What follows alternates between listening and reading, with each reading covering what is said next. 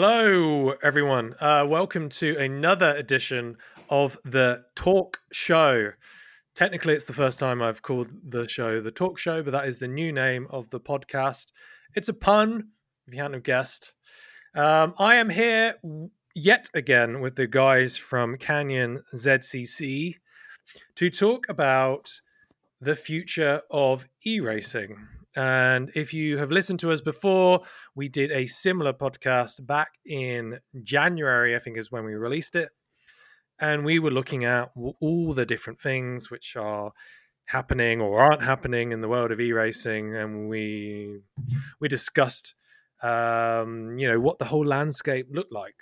And so it's obviously a lot has changed since then. So we figured it was probably a good time to get back in the recording studio remotely and chat about all of the things which have been happening or not happening still um, with the team. So this time with me, well, we've got we've got two people returning. So we have Lino Vujasin. Say hello, Lino. Hey guys. And we have Alex West. Hey everyone. There we go. And then uh, we also new in the podcast, we have Claudia Behring. Say hello, Claudia. Hi, everybody. There we go. Uh, just so that it's 100% clear, um, we did want to record this podcast last night, and myself, Leo, and Claudia all turned up, but somebody was missing. Who was that, Alex? Cut a man some slack, eh? No, I'm going straight in there with giving you some shit. oh, that's just standard, really, isn't it? Yeah, I think so. I mean, I think it's fair. Um, no, it's good. It's good that you actually joined us today, Alex. Um, thank you for everybody else for rescheduling. Um, for the rest, for for for for me and Lena, it's nine o'clock at night. For you, it's. I mean, it's this is a breakfast show for you, right? Yeah, I mean, technically for me, normally it's not a breakfast show because breakfast ain't for another two hours. What time is it for you in New Zealand? Ten past seven in the morning. Uh, and how much coffee have you had? Zero. All right. Well, you're going to be. Are you still in bed? Mate, I wish.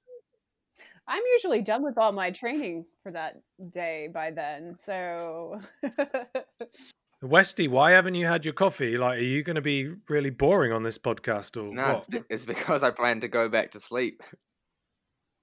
Are you serious? I'm very serious. Oh boy, our chat's gonna put him to sleep. Legend. The man who chills at the back of a race, and you're chilling at the back of this podcast, basically. yeah, that's essentially what I'm going to be doing. All right. Yeah, basically. No, I want to see. I want to hear some. Um, I want to hear some serious, deep thoughts from you. I don't want to hear any of this like, oh yeah, I'm chilling at the back. I'm not doing anything. I want to hear like, what does Alex West have to say? Like, you're pretty chitty chatty in the old chat, so you know, I want to hear it coming from the horse's mouth. Um, anyway, so well, seeing as you're the one who is so ready to go back to sleep, how how how are you doing, Alex West? No, I'm doing pretty good actually. I think. Uh, bit of a down period for, I'd say, in the pro racing scene at the moment. So it's given given most of our team a good opportunity to sort of refocus our goals and um, really get stuck into our training and focus on what we think will help best going forward. And I'm pretty happy with how training is going at the moment. Cool.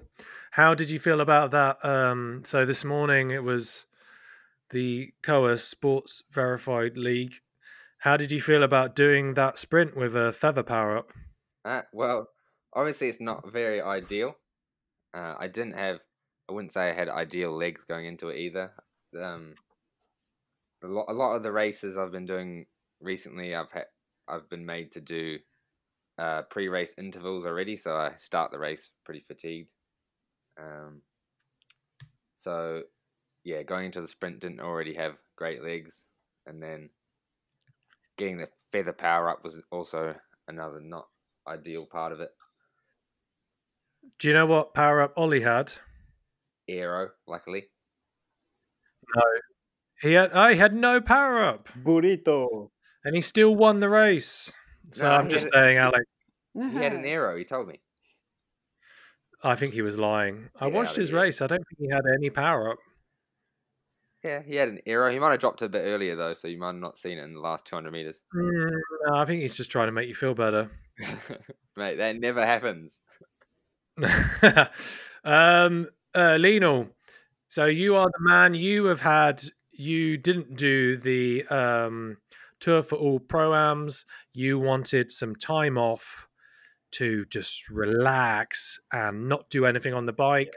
So you went out and beat some PBs um, for your power records because you don't know how to relax. How is how is how are you how are you doing? How is your how is your time off? Oh.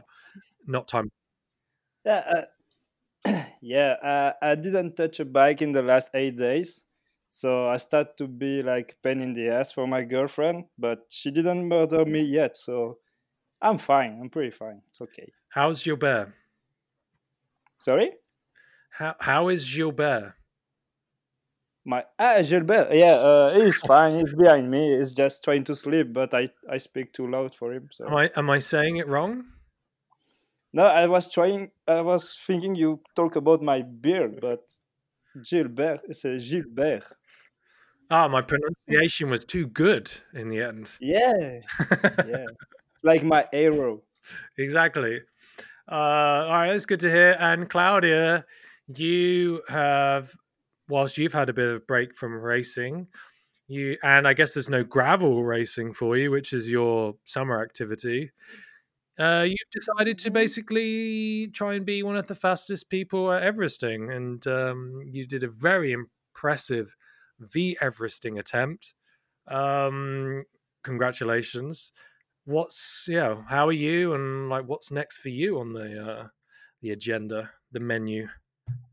Well, you know, I figured I should capitalize on those hours that I've spent, those six plus hours on the trainer sessions that I was using for training for those long distance gravel races because I was training for Dirty Kansas for 200 miles, uh, which was supposed to be last weekend. That is postponed to September. Cross my fingers it still happens then. Uh, so yeah, nine and a half hours with a 10 minute break every uh, time up wasn't too bad. and you know, I wasn't even trying to go that fast. It just kind of happened because I didn't have any more gears and I didn't feel like pedaling any slower. but next time, I'm doing it not at altitude if I do it again. Because all these people are like, you have to do it again. You're less than four minutes away from the record. I'm like, oh my goodness. All right, people, maybe. yeah that makes sense what what did you eat on your uh everesting the everesting attempt I uh there's a local brand here in Boulder that makes like these oatmeal bars, and so I ate a ton of those and some peanut butter filled pretzels and some pretzels and some chips and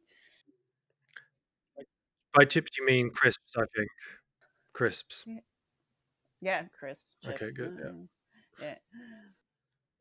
i'm just localizing in real time uh, but yeah, other than that, I'm kind of like reset and uh, like took a little break and then getting back into long distance stuff, but focusing on just improving everywhere like everywhere else, everyone else, I guess. Cool. Um, all right. I mean, so obviously in this uh, podcast, we're going to talk, we're going to look back at what we chatted about in January or even I think it was December when we actually did it, and then it came out in January. So we're going to do a bit of a look back, see what's changed, what hasn't. Um, as far as the team goes, I mean, um, there's probably the the biggest change for us as a team. I think has come from uh, from the sponsorship side. So since the last podcast, we've added um, Ceramic Speed as a sponsor. Um, we've added Infocrank, and we've also um, added. It's not Diagnosa is not a sponsor per se, but we partnered with them so that they are supporting the team, providing diagnostic testing, and hopefully we'll continue to to do more stuff with them. So um, it's They been tried to kill us.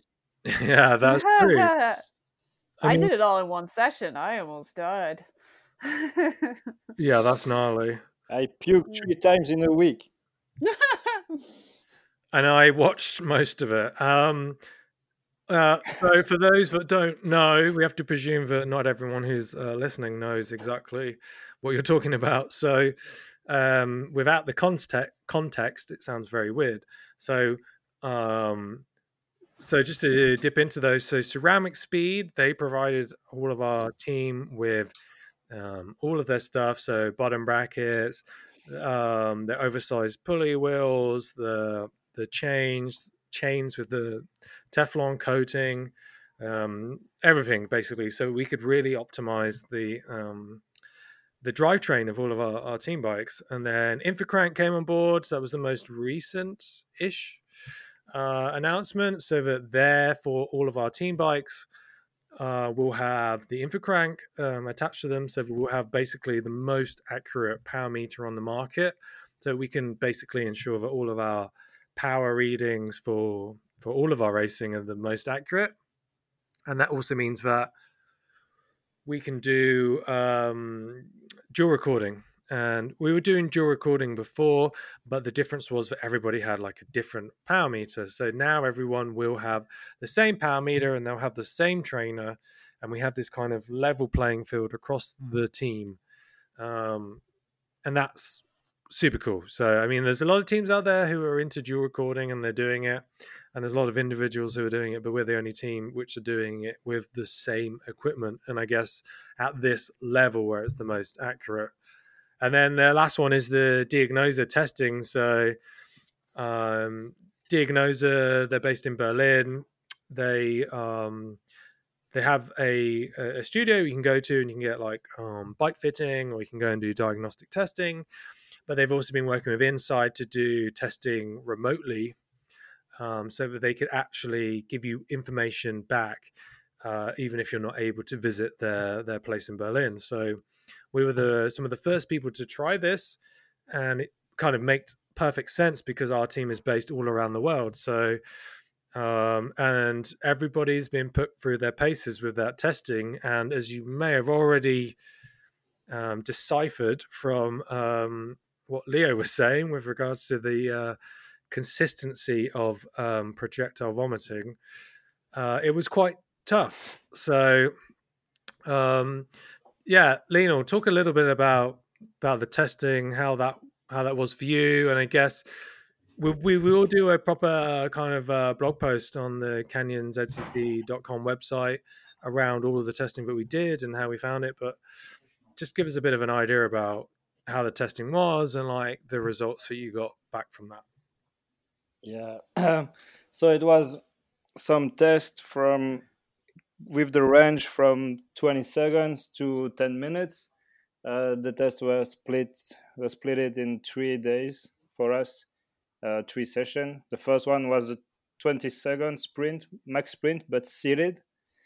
Uh, start from a standing start, well, or stopping start. I don't know how you say that, but uh, from a dead stop and uh, yeah it was pretty weird for me because usually I, i'm the kind of guy with never s- never we never sit when they do his uh, maximum power so so yeah and it was it was hard because you have to focus it's difficult because you have to focus on the the this this particular thing to be to stay seated but in the same time it was so hard to push the maximum you you you have. And especially for me it's difficult because i don't know how to pace things.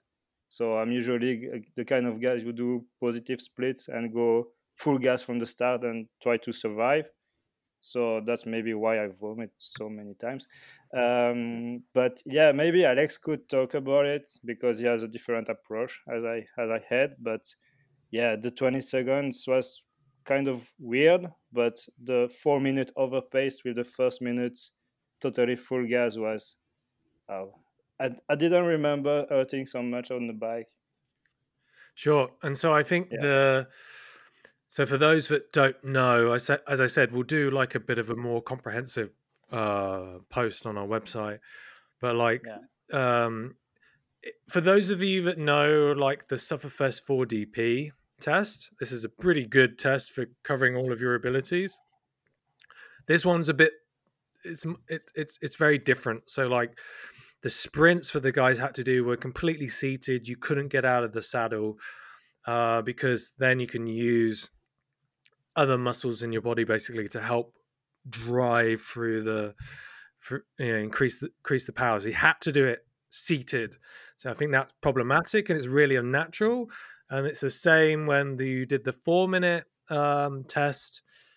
You had Yeah. to start that basically doing power as though you're doing a one minute test, which basically, if you do like the one minute test in the Sufferfest 4DP, you basically sprint, try and recover, and then you sprint the finish. As where this is, you have to do it for four minutes. So you're sprinting like you're doing that one minute test, and then trying to hold on for another, basically another three and a half minutes. To give an idea, I for this test I was 10 watt per kilo for the first minute, and then try to hold maximum power I could for the four for the four minutes for the, the rest of the of the test. I didn't remember how how much I I did. Like I knew I knew it was I I know it was over 500 watts for the for the total amount of the four minutes. But wow, the first minute and then you try to hold on is is pretty tough. But I think Alex should have something to say about it Yeah, go for it. if he is awake, of course.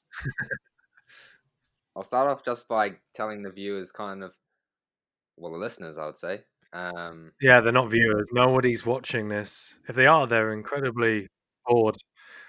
about the main uh, things that the testing is going to show for our for our riders.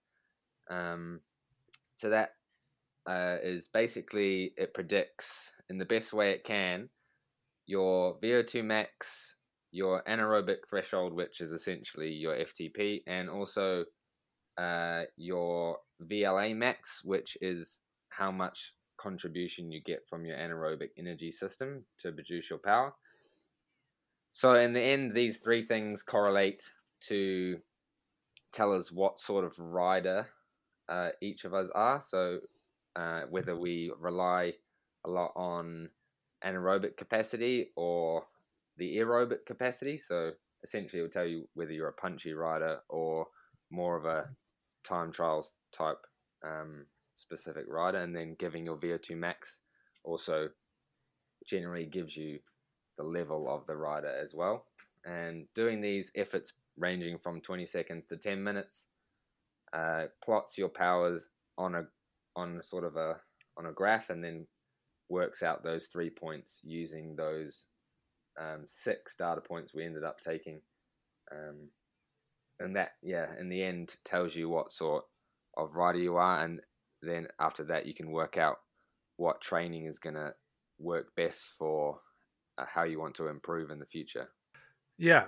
So I think like at least with you, Leo, and Ollie, whose you know results I've seen, you all basically like VO2 max is like the highest level you can get, and then it's like the own you don't basically there's no way you can improve in this area, but you can change the kind of rider you want to be by basically altering your VLA max to Yeah. to to basically become a, a different kind of rider. So um, it would essentially mean you'd be in the most generic terms, you'd be able to perform at more or less the same level over a longer duration, basically.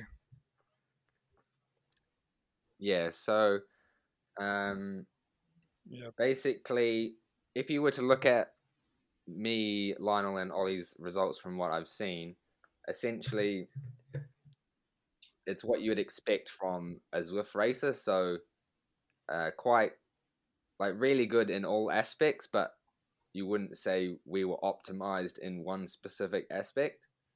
So, one of the main things Raphael from Diagnosa recommended was lowering the VLA max slightly, which will increase the FTP significantly if you do it right. But the only downside from this is you may potentially lose a little bit of anaerobic capacity. Um, but one other key takeaway from lowering VLA max and improving threshold is that the race as a whole will be easier for you. So therefore, you may still be able to produce the same one minute power at the end of a race as you would have before because you were slightly f- fresher, even though that one minute max fresh without having to do the race may be lower. Alex, you're someone who chills at the back of every single race. Yes. Uh, surely you're the freshest person in the race anyway. Well, now, well, now if I optimize my training, I will be even fresher. All right, well, cool. Uh, I expect you to win every race then after you've optimized yourself. Uh, you ha- you have to you have to explain to people who's listening this podcast that the first thing Alex do after a race is checking if he has the lowest watt per kilo for the race. And they've they've already mentioned it in the race commentary. So, Claudia, have, have you have you done your testing yet? I know you wanted to wait because you were already you were doing other things like the Everesting. Um, you you said actually, sorry, uh, you said you did everything in um, you you did everything in one session. So, and which nobody else did. How was that for you? What? yeah, so I'm yeah, so I did it uh five, six days after I virtual Everest because that was the first time I could get it to. Are you insane? I live streamed the whole entire thing, by the way, on Twitch. If anybody should want to watch the suffering, there was no um, Chuck involved. Yeah, it was very interesting. You know, that was my best seated 20 minute sprint Wow. ever. I actually had did one before, and I don't like seated sprints. I am not a track racer, uh, but maybe I should be. I don't know. Uh, so yeah, I tried it twice, the 20 second, just to make sure that my first one was the best one, which it was. And then, gosh, okay, let's see the order. And then next I did the four minute overpaced one, and then two and a half minutes, and then 10 minutes, and then six minutes. And let me tell you, those six minutes were definitely not my best six minute powers uh, at all. But yeah, taking a 15 minute break, just like it said on the on the paperwork, uh, I knocked it all out in one session. I'm very curious to see my results because that was not that long ago. So we'll see what he says. He'll probably say that I'm good at endurance and probably not good at short stuff after doing all that in one session. Uh, But wait, wait, wait. A- Are you aware that I coughed for a week after those tests and people thought I, I had COVID, you know? Yeah, I hope but you didn't cough in anybody's direction and definitely not sneeze. They'd be like, ah. All those tests in one session. How, how is it possible? I ca- oh. After the V Everesting, you watch my stream. It's pretty ugly. I was like, I put in my notes like, please cheer me on, and somebody's like, we love you, Claudia. Raise hard or go harder. You're so strong. And I'm like, I I'm feel like desperate. that. It's crazy. Just one one session. All right, all right, you crazy Yeah. cats. Uh, well, Um, crazy. speaking of testing, uh, I wanted to move on to um, the new Zada rules, and obviously doing the three sisters test or the seven salesmen or whatever we call it. Um, and I just wanted to kind of like, yeah, talk about like how has that been. The interesting thing was, is that uh, we've been crying out for the for the rules to change to be stricter, basically, and you know, luckily they they have been. Uh, although Zwift then suddenly changed their minds that the last pro am would not be strict in any way, and they would do a kind of middle of the road job. Um, but generally speaking, whenever it will be, the next proper pro am will have the new Zada rules in place. And um, for those, I think most people who listen to this probably don't know. They don't have to go through the rigmarole of reading the esports rulebook, um, which was updated without us being told. It's just luckily people pay attention and they see, oh, these things have changed.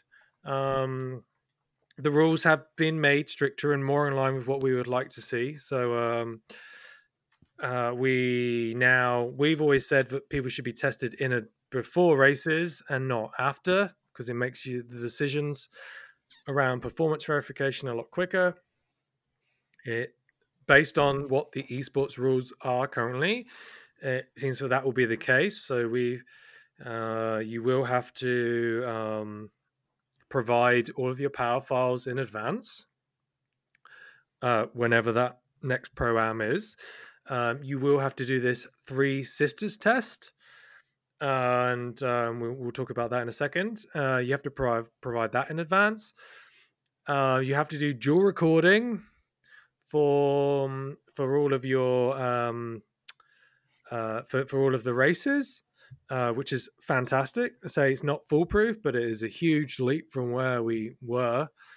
And um, also, it kind of rules out people using dumb trainers. And I know, like especially in like the women's racing, there's been a lot of riders who've been using dumb trainers, which at this level should be a big no-no. So it's good that that's finally like been been ruled out. So um, yeah, I think everyone's done the three sisters test.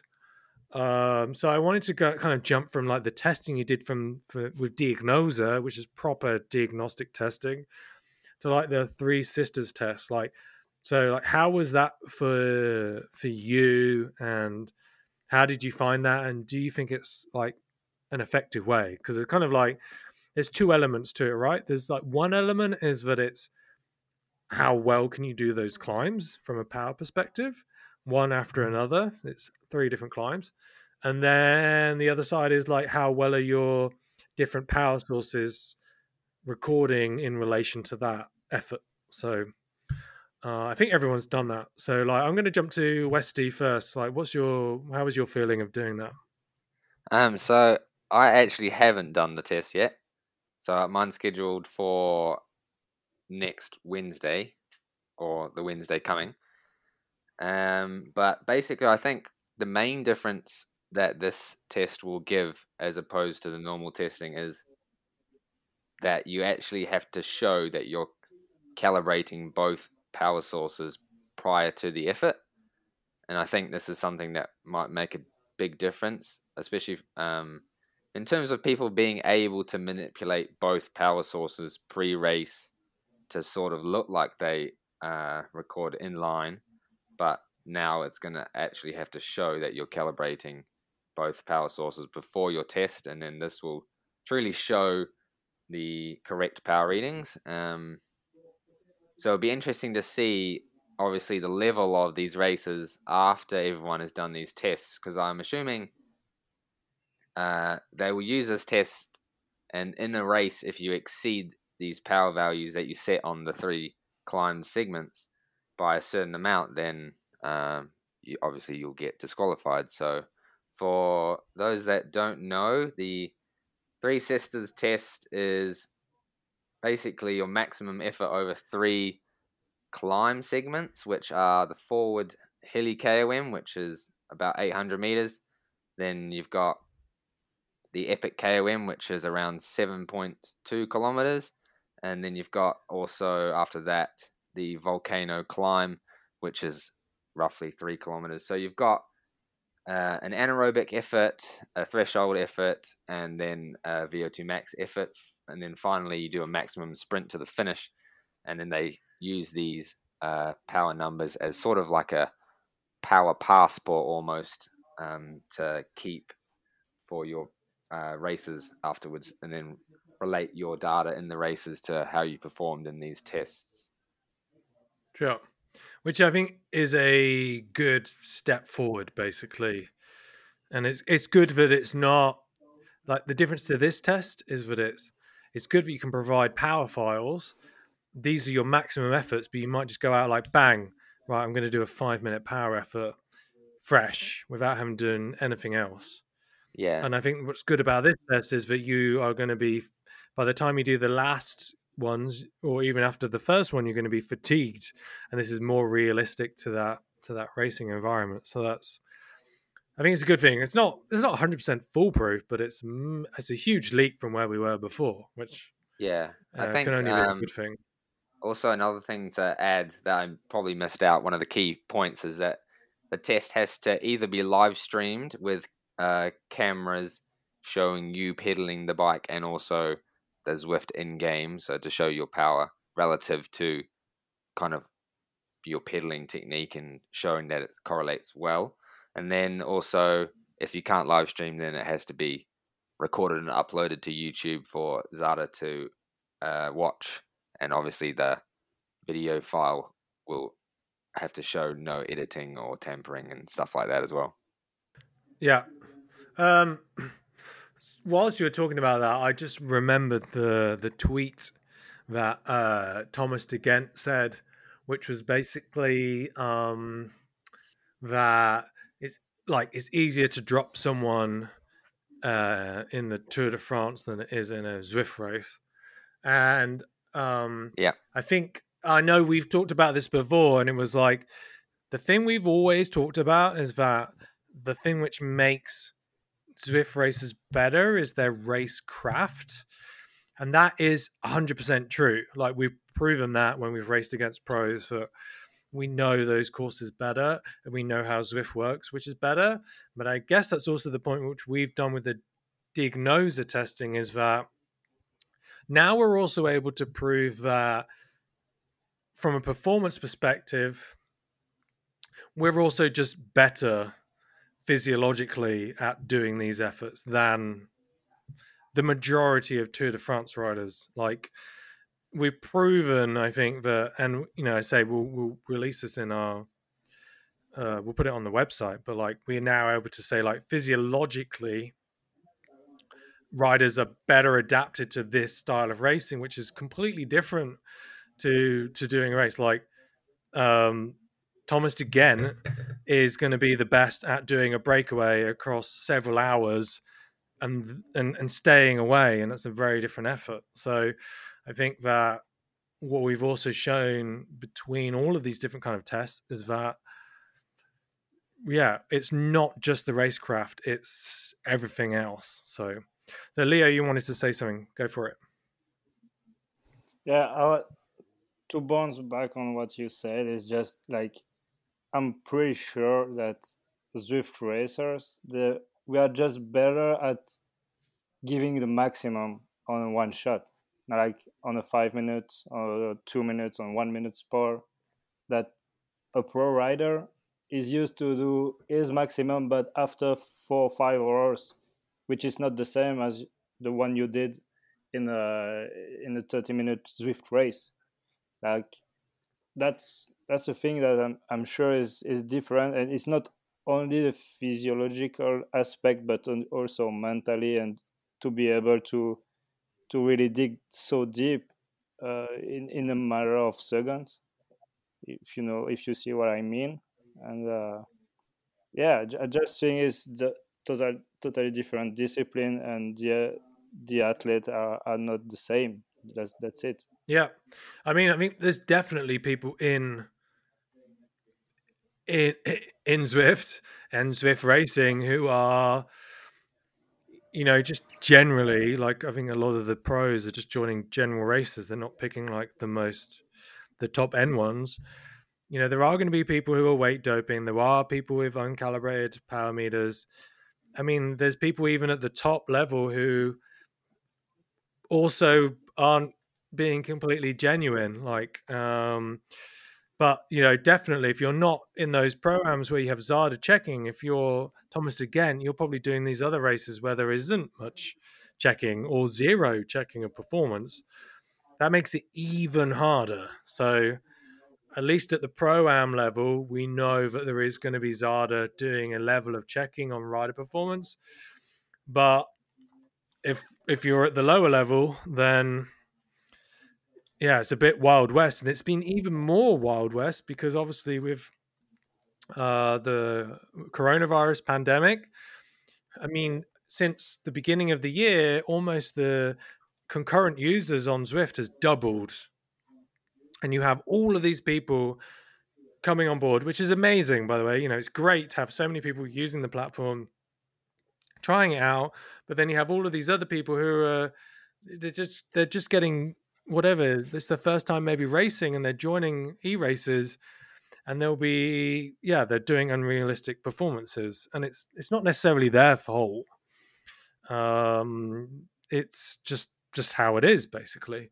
Uh, they put up they perhaps don't place so much emphasis on the importance of having the right weight or having calibrated equipment, or they're using Z power, or they're using, you know, a um, a roll-on trainer like a, a dumb trainer. Um, like it's actually more on Zwift's side to actually um, figure out who these people are and make sure that they should be put in the right um, category or performance level. And so I guess that probably also brings me on to um, yeah, looking at what has actually changed from when we did the last podcast um, to to where we are now, um, because we were talking about a lot of things which we felt should change with regards to pro level, but also like just general stuff in Zwift. And so I just wanted to run through a few of those things and just just chat about them. Like, has that changed? Has that made a difference?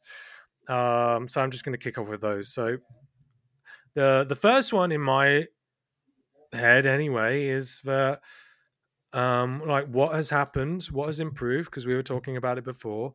What has improved with regards to having like uh, the the coning of people who are doing unrealistic efforts? Slash people being in the right categories and that. At the moment you know or at least it still is the case but like all of that happens in Zwift Power, and even then, often the results aren't properly checked because a lot of the race organizers aren't really involved. Um, again, Free R I think is a good example. Um, but there is this promise that there will be a new coning system put in place, and we've seen it in the beta testing that Zwift's been doing. Uh, with yeah, to be honest, mixed results um, and but it's not available for all races yet. So I just wanted to kind of chat about that. Like, is that something you know? It's something we wanted. Something that hasn't come yet. Like, should it already be available? Why is it taking Zwift so long? Um, I'm going to throw that one to to Claudia um, first off to to chat about. Well, uh, I will say that women's racing has gotten a lot harder lately. and uh, it would be interesting to see what they say are unrealistic numbers for women versus men. Uh, and how that all comes into effect. I did have a girl message me the other day. I got disqualified. I have no idea why.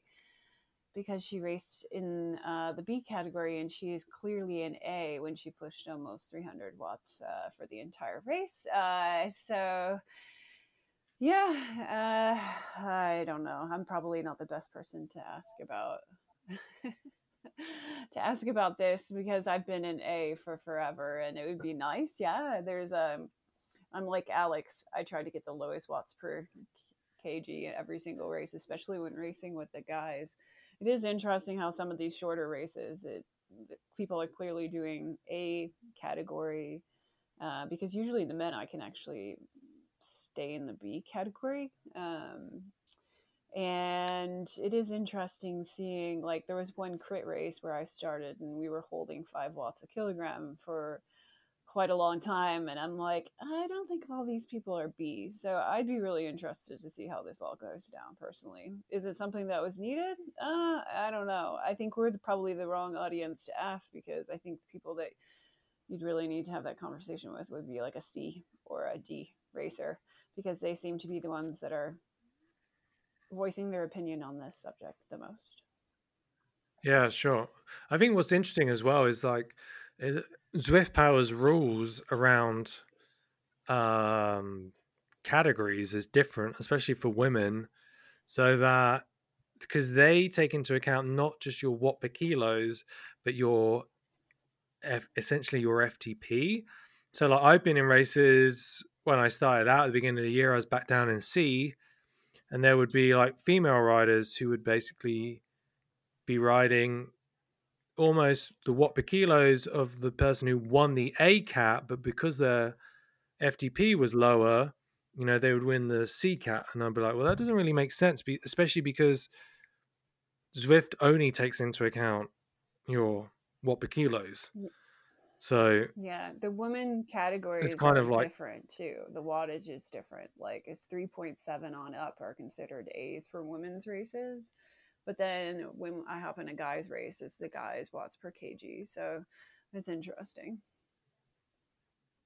I guess the problem then is that there's probably just not enough women's races, right? I mean, that's something we've seen in the past where, with regards to leagues, we're always asking like, "Hey, I don't, we don't care that there's a D cat for your league. Where's the E cat or whatever, you know, for the, for the women?" Um, and so like, um, I can't remember. There was one league we did, and it was like the women had to race with the men, and it's like that's just not cool you know like um it just doesn't really work to to to, to try and do it like that like you should have a in this day and age like you should have a women's category in a in a racing Yeah, I don't mind racing Um, with the guys. Really, I don't. But there's a lot of girls that really don't even want to show up for the races with the guys, especially the beginners. They're too intimidated to uh, perhaps maybe to hop in some of the guys' races. The dynamics are definitely different in the women's versus the men's races, and yeah, uh, I would say that it's definitely been different lately though because there's more and more girls, especially with the whole COVID thing. Uh, that have hopped into Zwift racing, so that's good, I guess, for the future.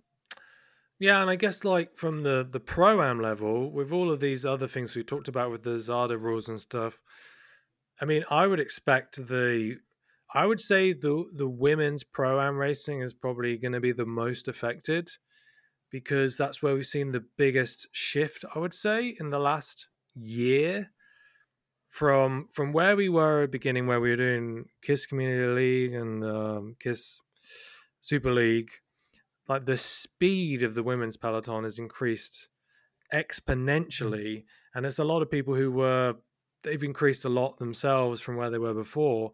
So i'm really interested just to see like where the women's racing how that adapts with the with the new rules basically. Is it going to get slower? Is it is going to get more interesting? It's just that's where i've seen like the biggest shift actually um with regards to performance. And i know that there's been there's been pros and stuff which have come into it which is which is great. Um and they've a lot of them have done really well. Yeah it's it's it's made a big difference. So uh but i think as a whole it's going to be really interesting to see just how that whole um thing shifts.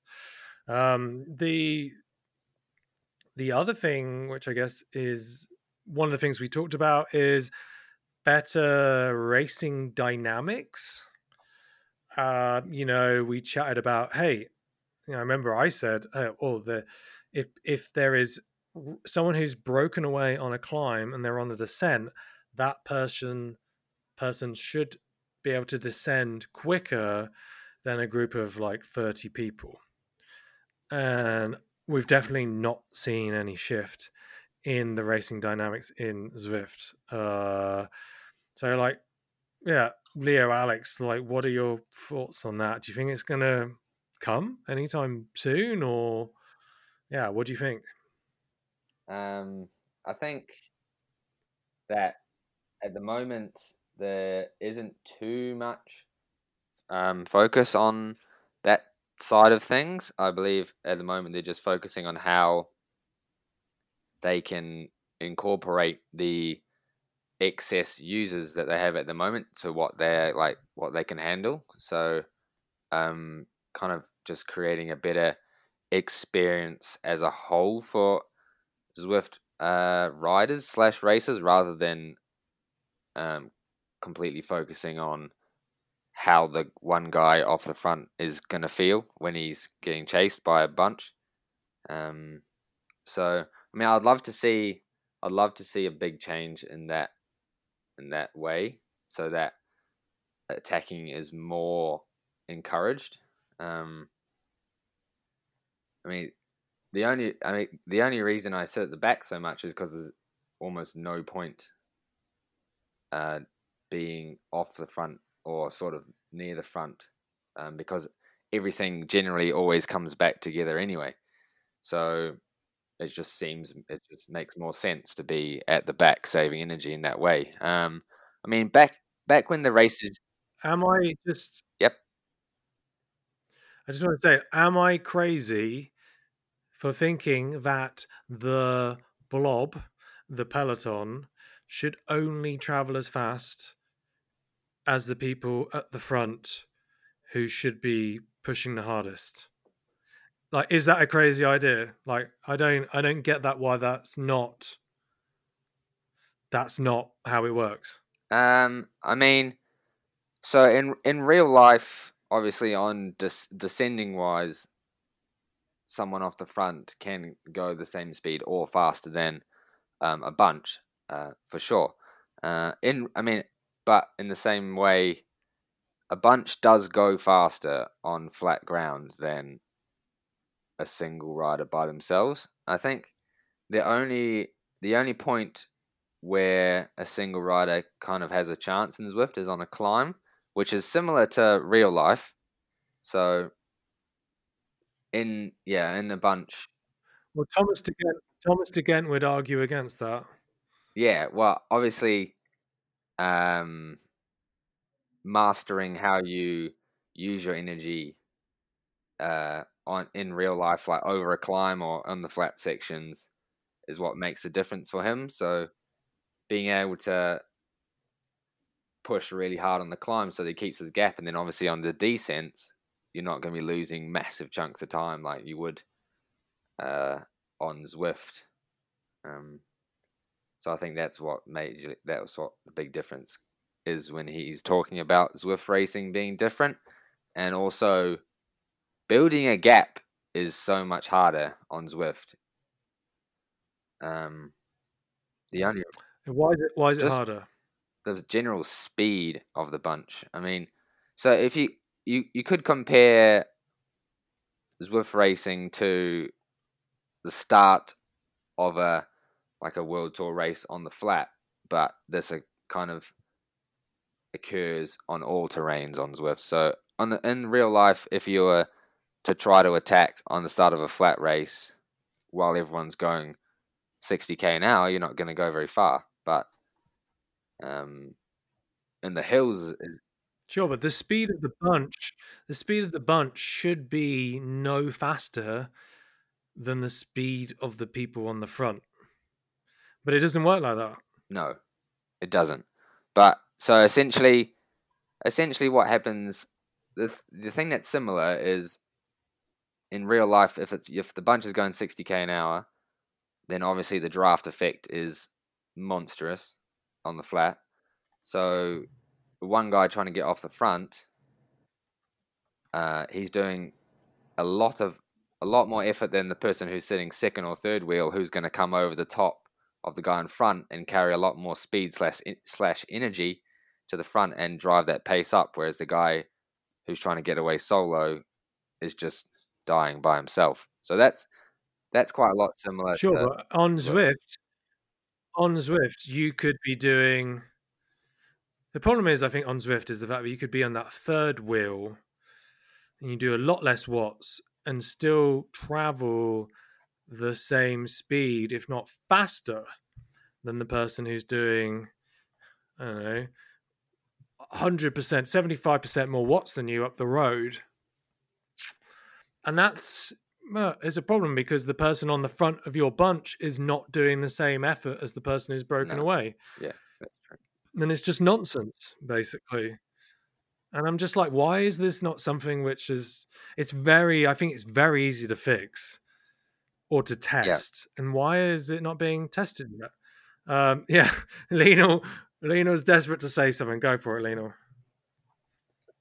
Yeah, it's just like I I agree with Alex. To be to be honest, when there is a bunch of ten guys, I would never try to to escape or try to break away. But there's some little things they could implement to try to change that because at the end Zwift racing we don't need to be the exact same thing as outside racing. You need to have a physics that is kind of similar but they could be different also. In like something is when when you when you are uh, try to when you try to break away it makes sense to me if you ride in a big bunch behind then when you take a corner or, or, or like a U-turn or something.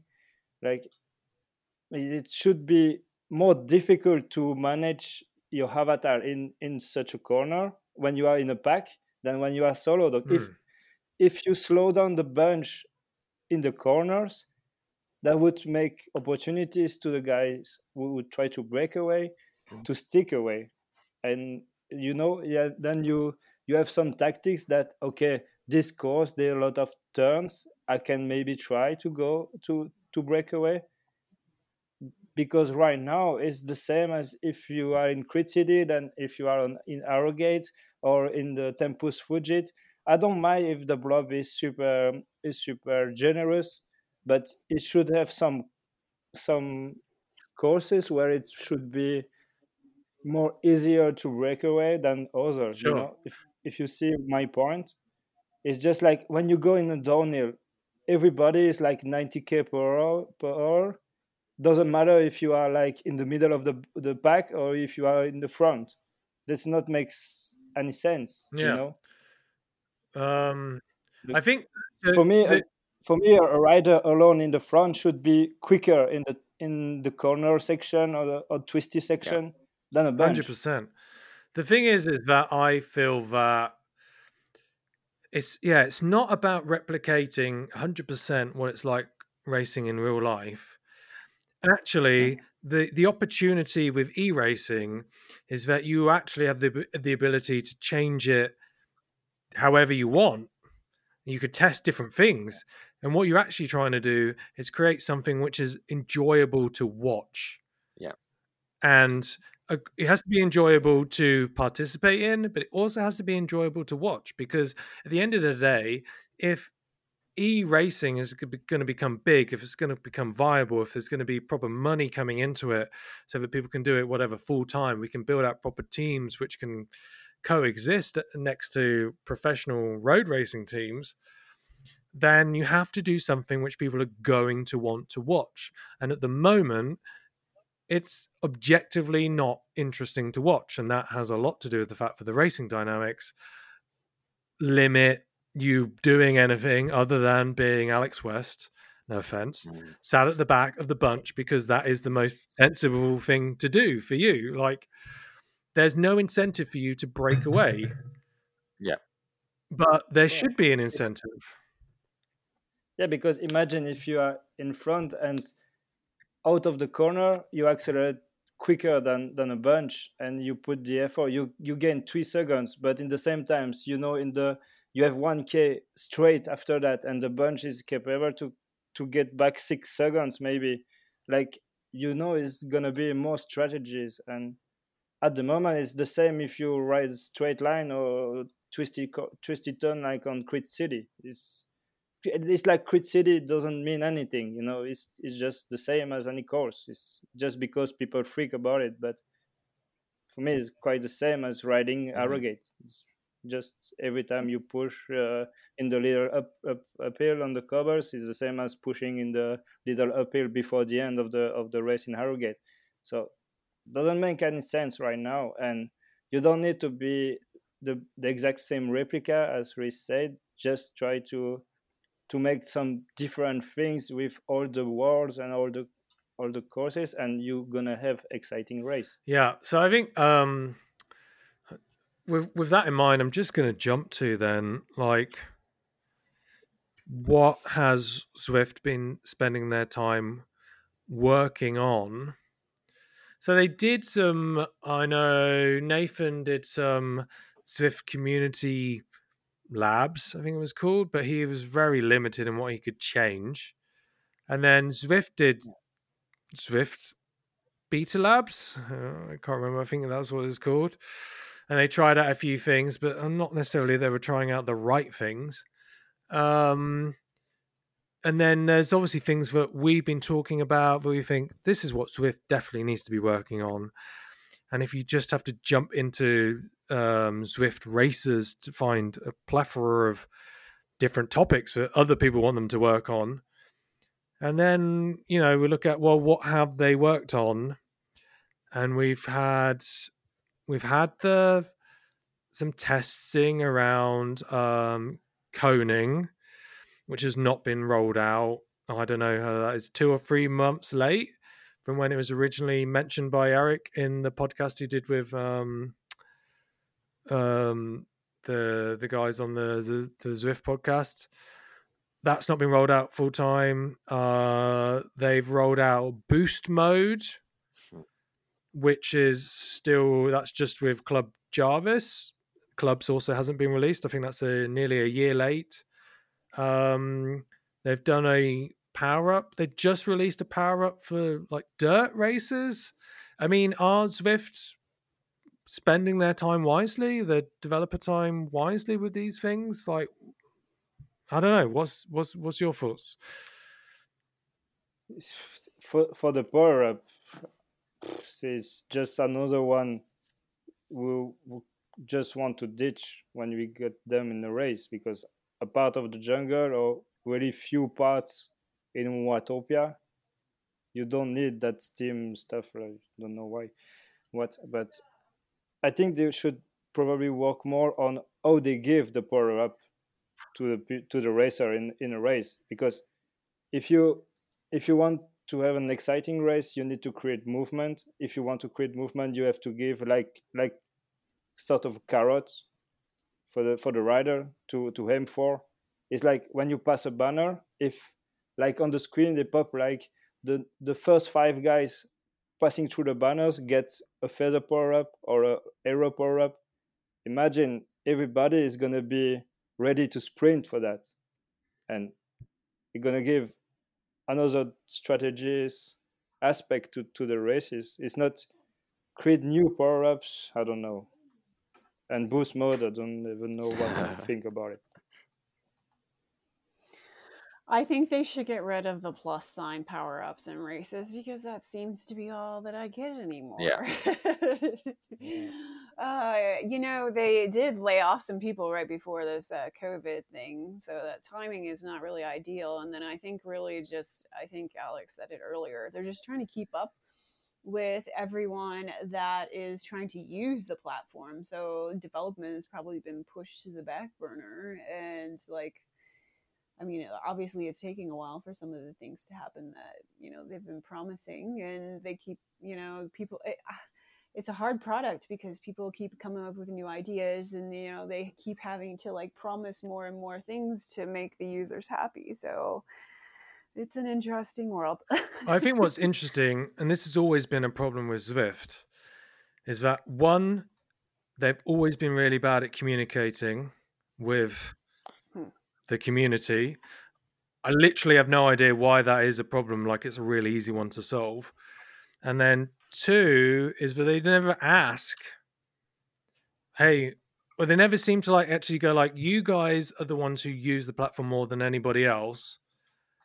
What is it that you want? And okay, we will have different priorities to a completely new user. I totally get that. Like I understand product development, but like it, it is important to make sure that the your core audience, the guys who are going to stay with you thick and thin, not just the new users who might try it out and then leave. You do have to balance that out, but like those core users, you do have to go like, right, what is it that you want, and figure that out, and you prioritize everything based on yeah the, the, the importance to your business. But I don't think we're ever really asked. Like nobody asked for boost mode. Nobody asked for a dirt power up you've already just said, Cloudy, you said, hey, we should get rid of the experience power ups. It's like, yeah, no shit. Like, I think everyone agrees that, but like, why is that? Why has nobody asked us that? Why does nobody even think that themselves? And that's kind of one of those things where I'm like, why is this element missing? Because I think Zwift could already be in a better place if they just talked to us. And I don't mean us as a team specifically, I just mean like, everyone because if you go on Zwift races, there's a lot of really opinionated people, and I'm not saying you have to listen to each individual, but I think if you add everybody up, you're going to get that average, and there's going to be some really obvious stuff, which is like that's the stuff you should be working on, and you know it's still I don't know, weirds me out for like that's not completely obvious. Like, why hasn't that happened? You know, I know a lot of the stuff we talk about. We're like, yeah, we've got to have dual recording, and we've got to have like you know this and that like i know that we're coming at it from a different level but to be honest like if even if you're racing at the lowest level that all builds up that is the foundation to where we are it's the same way it's like you have people doing races and you have people winning and there's you know they'll be on zPower. And it's like why is that happening? Like that shouldn't happen. Why don't you just have if you want to race on zPower you get to go in a zPower cat. And that is like your testing ground. And everybody who's on zPower can all try out together. And it doesn't affect everyone who's got like a better power reading. Like I, that's the thing where i don't understand because it makes the experience better for everybody makes it better for that zPower rider it makes it better for everyone who's got like a proper power meter or got a smart trainer. Yeah why is that stuff not happening basically? It's the bit where i'm just like to be honest confused. And I will say that they probably just don't want to open that can of worms. Like, while they do want to show that they care, to actually send a member survey and then devote the man hours to actually go through that, and then to probably put some of those in, like, implement some of those ideas. I just don't think they have the manpower nor the organizational skills. Um, I used to be an event planner uh, so some of their organization or lack of organization really drives me bonkers. But um, yeah, I think it's just you know, I guess survey like I don't know, it's been a couple months ago. It's like, how do you rate your Zwift experience? And it's like, how many thumbs up do you give? And then it's like, what mu- music did you listen to today? And I'm like, well, this is not helpful for anything. I'm like, uh, I don't remember Deadmau5. Oh yeah. I guess with Zwift, it's not they're not opening a can of worms though. I feel like they are trying. You know, that they should be. They're, they're basically the worms are free. The worms are out there, and they're trying to herd worms back into a can, which is a weird analogy, but Yeah. it's like, Good way. uh, Yeah, all they have to do is go on Facebook and Zwift riders and Zwift racers, and they'd have plenty of feedback if somebody, you know, wanted to devote their man hours to reading all social media platforms. yeah. But I mean, wouldn't that not make their product roadmap like more streamlined? Does it not make sense to make products which people But want? you you have also you have to separate esports and Zwift in general. Yeah. You know, it's for me it's totally different stuff. And the problem is it's not really a problem, but we are expecting so much for the esports side of thing because you you just watch Overwatch or League of Legends and see all those competition, those uh, all, the setup, uh, big leagues, championship. They they have specific rules, and yeah, on Zwift is one day is something, one day is the other thing. Oh, next week something new started, but you don't know really how it works. Then 24 hours before the the the event, they change everything. Mm. Yeah, Yes. it's just like, come on, do something, stick to it, have a plan, and yeah, just say, okay, in six months we try something different, maybe, but yeah, we test really Yeah. something for six. I guess the problem is the general problem is just communication, lack of communication. I know it's something which uh, Simon brought up with um, Eric in the the interview that they did um, with the Zwiftcast. Um, Eric acknowledged that that was a big problem for them. Haven't seen any improvement um, since that interview, so I I don't know. It seems like that's probably the easiest thing for them to improve on, to be honest, is communication. It's much easier to then shift a product roadmap. Um, you know, one area which we've been crying out for, but we still lack, is a um, uh, is a calendar of events, and that that Yeah, that I'm going to tie that into another area. So, one, we don't have a calendar of events. We still have zero idea of what is going to happen next week, a month out, two months out, three months out. We have no idea. It's complete guess. So I get a lot of people ask me, "Hey, what does the Zwift racing calendar look like?" And I go, "Listen, we have no idea. It's a complete surprise every time when something happens." So God knows how we're supposed to like actually prepare for these things. That's something we talked about in the last podcast. It's not happened yet. And I'm just going to say that ties into, which we'll jump onto, is like with the GTA 5 hack and that already being better technologically than Zwift, I'm going to say, like, is then Zwift the, is it going to be the place where everything is going to happen? Like, is is it actually going to be the place where e sports, e racing happens? And so, yeah, let's talk about the first thing. Let's talk about like where the what's happening with the calendar and lack thereof, with a mind to like, is there actually going to be something else on the horizon? Uh, I think, yeah. So as we already know, a calendar is pretty um, important for I mean, just for general preparation, you know. So, like as athletes in our training and slash racing, we put ourselves and our bodies under a lot of stress and um, pressures. So,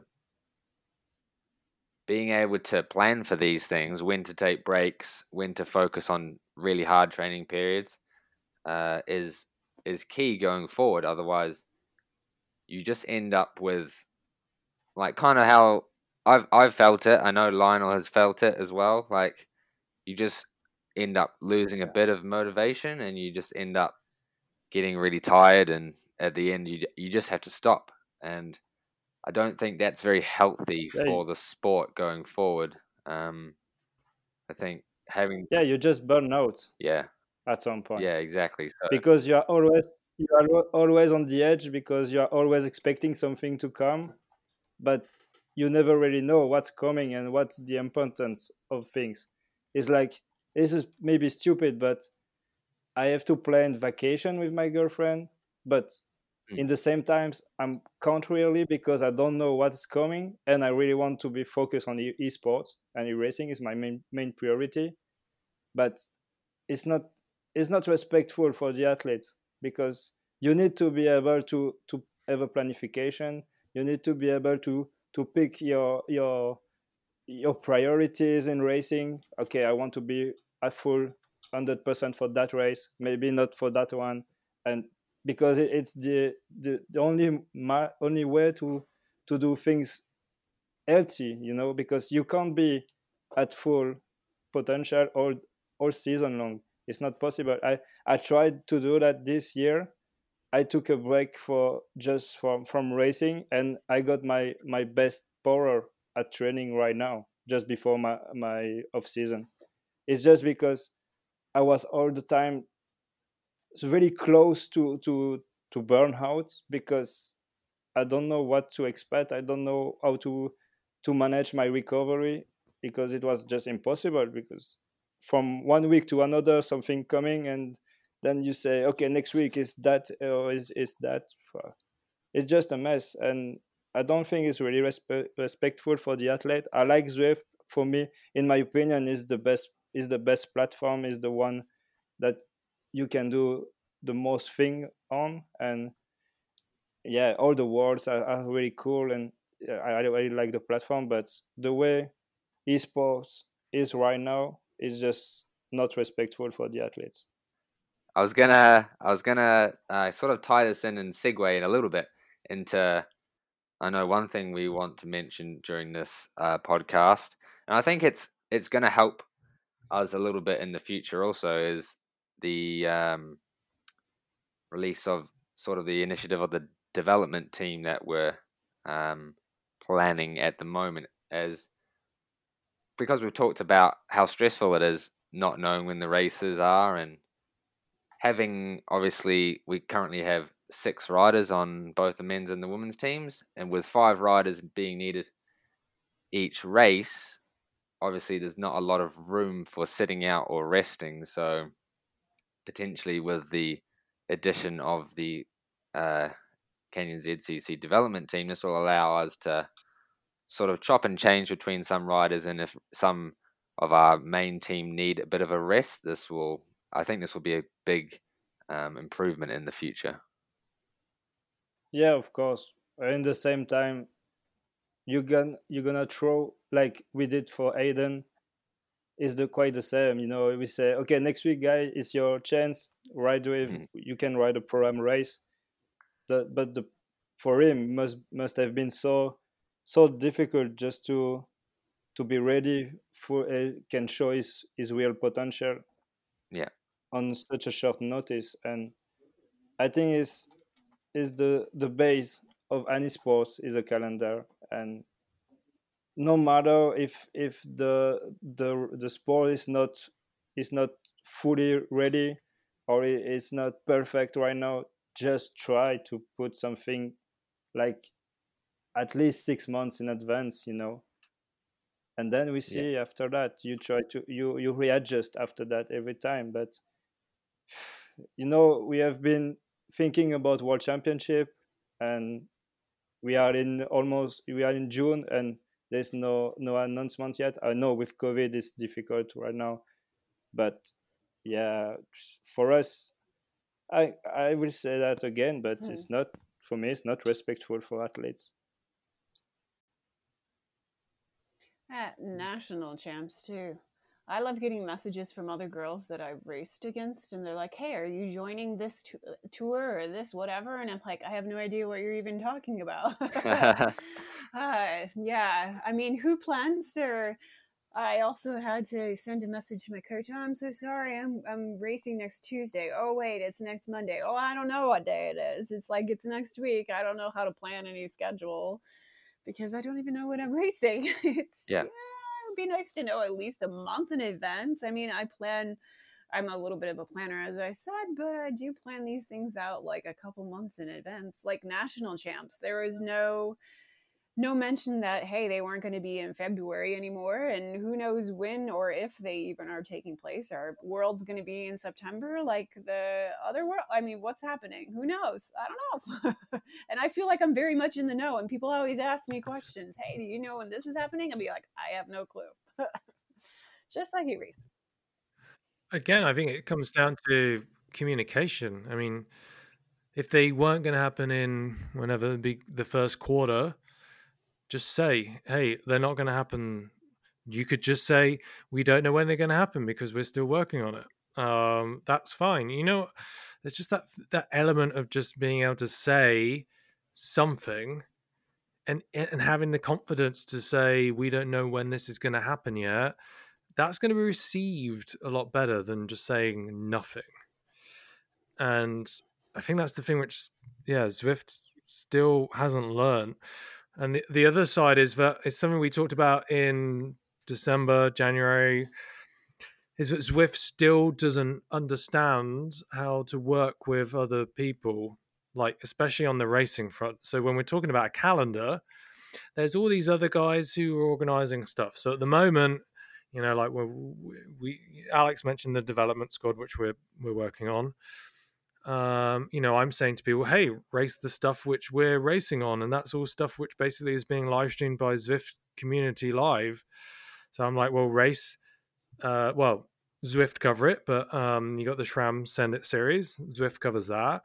And then you have the the Wahoo Free R, which was spring loaded before. That's in the evening on a Tuesday. Then you have the the USA Cycling League on a Wednesday, and then you have uh, Koa Verified League on a Thursday but often when there's like a pro am or something quite often these come these things come in they're just bulldoze over the other stuff we were doing. We saw that with like with the callus league uh we had similar thing with the you know overlapping with koa and it's like why does that has have to happen? Like if you build out a calendar build in your pro am stuff like it doesn't have to be exact you just say hey we want to roughly do this event during this time frame and then you go right almost like you know the uci where they have different levels of races you go okay Yeah.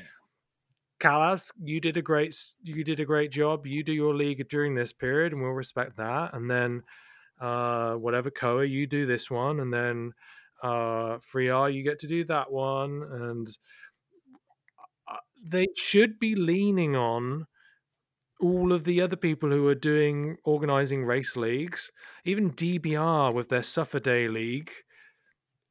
objectively probably the hardest racing series. I thought it was great, but you know, it doesn't get any attention. There was no live coverage. Uh, it was, you know, largely ignored. But as a concept, they did something quite different, and I thought that was quite cool. And you're just like, why aren't these things all being just tied together? Like, why is it that we have to guess what it is we should be racing, and why is it that we should be going like, right, our priorities because there's no proams. Our priorities are going to be like Koa and it's going to be Calaz. And then we have to go like, you know, we're going to go for the general classification. And then we're like, bang, there's a pro on that day. So then you have to decide, Mm-hmm. Right, are we going to give up our, give up the, you know, a day of racing in that league just to do the pro am because that's considered the top level? I mean, it's, yeah, it's chaos, to be honest. Um, so yeah, that's the calendar, you know. So fingers crossed, maybe they can organize a calendar. It's not happened yet, so it's one of those things where I'm fairly unoptimistic about it, but it could be so easily solved. Um, so I'm going to jump on to what we talked about before, or what I mentioned before was like, yeah, Grand Theft Auto Five hack. Um, like, is is there something genuinely in this? So the interesting thing obviously is the fact that so GTA 5 one has a proper games engine behind it has um GTA's own uh engine there's loads of game engines you know you have Frostbite you have Unreal you have Unity like uh RGT uses Unity um so did VirtuGo so technically should be easier to build on if you have the enough developers and money and some some dude just built a hack for GTA 5 and it's better than Zwift. And I I say that in like with regards to even just the, the data. So the one of the guys pulled apart what data is GTA sending to like your trainer and it was sending like giving you wind resistance data, it's giving you surface resistance data. All of these different things to create a more realistic experience. And he compared it to what's the data that Zwift sends, and it just gives you slope. Yeah. And even if you're just going on the gravel sections, it doesn't change anything. I presume it just says in game your speed will decrease. It doesn't tell your trainer to change the resistance in any way. And you're like, whoa, like, I mean, okay, like GTA have a lot more money. That studio has a lot more money. They have a lot more developers. But the fact that they built all this stuff in to a game which you wouldn't even notice, and you could already hack into it and it, controls your cycling game. It's like, surely that's is that the future? Like, could somebody, could GTA legitimately become a cycling game? Or is that then give an indicator to the fact that someone like RGT, who does use Unity, all they need to do is raise some money and they actually have the structure in place because Zwift's all custom built. Does that mean that actually they are the, you know, in waiting? Like they just need the investment of a Zwift and they can build something which is better than Zwift quickly. It's just the fact that they don't have the money at the moment. Like, yeah, like what's your thought? I'm just going to throw that out there. Um, I think personally that probably it won't be GTA itself that becomes the flat platform, but I think it will show to other people like RGT what the possibilities are and what they could do to sort of be better than Zwift. Um, and I think a lot of those things that the person who did make the hack suggested um, as a like in regards to all the feedback it's giving to your trainer. And I think that's that would be really interesting to try out and see how that feels in a racing situation because obviously the more immersed we can be into the into the game, the better. I say. Whoa. Uh, to be honest, uh, uh, yeah, I think it's yeah, it's cool, and I kind of agree with Alex that it could be a model for other platform, and even maybe for Zwift, right? they could use it also Mhm. to to get better and at the end is always like you try to to improve no matter what but yeah i'm i saw some videos and i'm like i'm it's not it's not the real stuff that would me would appeal to me. Like riding in gta is like riding with no purpose you know? And i know it's all about the physics of the game and stuff like this right now but what drives me is just the racing aspe- aspect so at the moment yeah just the only platform that appeals to me is Zwift because of the racing aspect you know Sure, but I think I actually think it would be quite easy. I say easy in inverted commas to build racing into GTA. Like you Yeah. can already do multiplayer. Like it's kind of open world. Yeah, It's like racing on Zwift started out with a load of bunch of guys just meeting at the start point and then just racing, and then Zwift Power did the calculations. I mean, Zwift still doesn't properly do results. Like it does results, but it, they're not the real results. Uh, it's almost like somebody could build Zwift Power for GTA, and people could just meet and do races, and they would be experiencing better racing dynamics because there's wind and Yeah. there's drafting and there's surface differences and you know you can crash uh not like uh the the the racing platform that shall not be named um it's Yeah, it's kind of got everything like i feel like and i i also am like i don't think gta will be the platform which over overtakes like zwift but it has all of the potential there and it's like if they wanted they could add this element to their platform. Like i'm still interested like will one day and i don't and it's not a huge leap like can i just do use my xbox to do racing on? Uh because my xbox is better set up to run this sort of software but at the moment I can't run it on Xbox. Like I can try. I'll probably kill my. Uh, I'll kill my MacBook because fucking Zwift just is a CPU monster. It's it's a Yeah. disaster. Like you know, if I try and live stream, it's going to crash. The Xbox does it. Like it's it's set up to do that stuff. I don't have to worry about it. And it's almost like, yeah, if you're just building stuff into Mhm. that thing that already exists, like I've, I'm, I don't, it won't happen, but I feel like GTA could kill Zwift, like if it if it wanted to.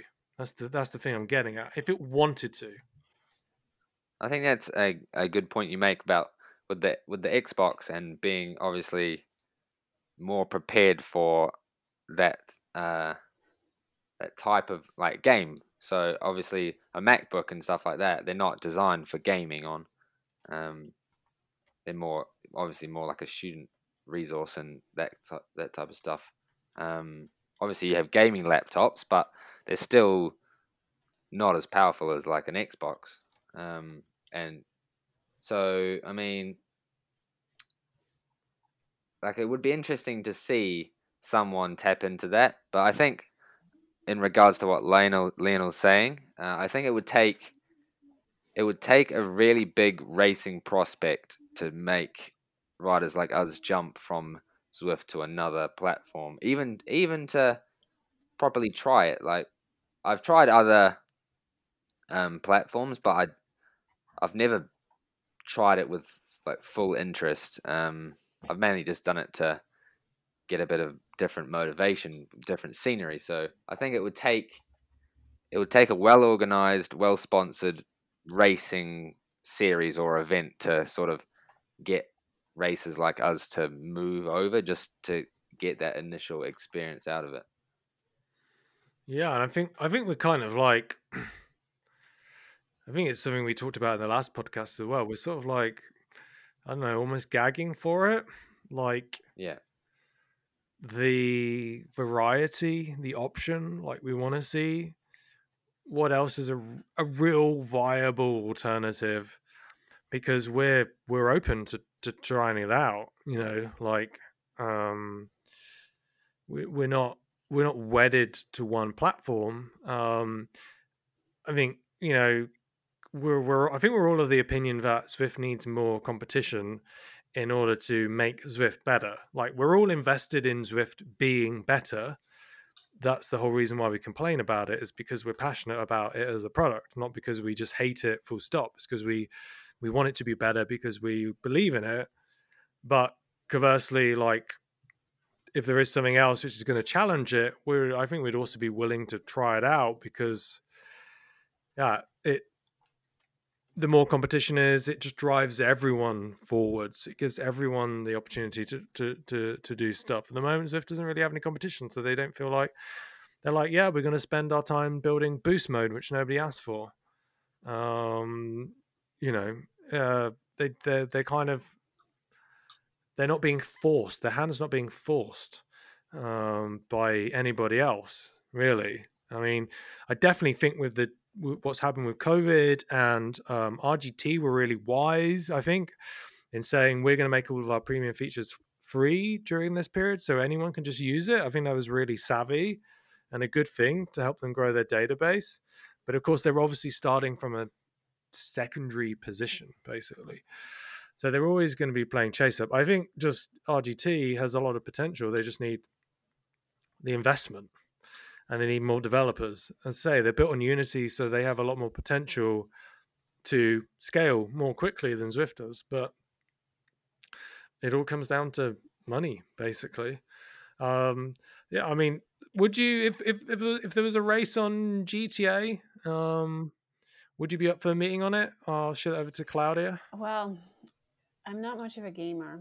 Uh, Zwift is the only bit of gaming I do. So if it's something that's going to take a big learning curve, I'll be honest, I'm not really too keen on trying it out. But would I race on another platform?